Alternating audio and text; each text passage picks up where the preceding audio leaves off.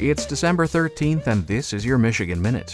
In 1983, the Detroit Pistons defeat the Denver Nuggets by a score of 186 to 184, triple overtime, the highest scoring game in the history of the National Basketball Association.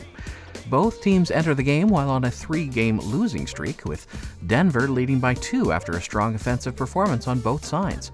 Then Pistons center Bill Laimbeer intentionally missed a free throw with four seconds left in regulation, enabling Isiah Thomas to grab the rebound and drive to the basket, tying the game at 145, causing the overtime.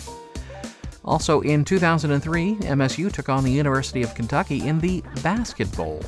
It was held at the Ford Field in Detroit, and the crowd of 78,000 made it the most attended basketball game in history at the time, where Kentucky won the game 79 to 74. And that is your Michigan Minute.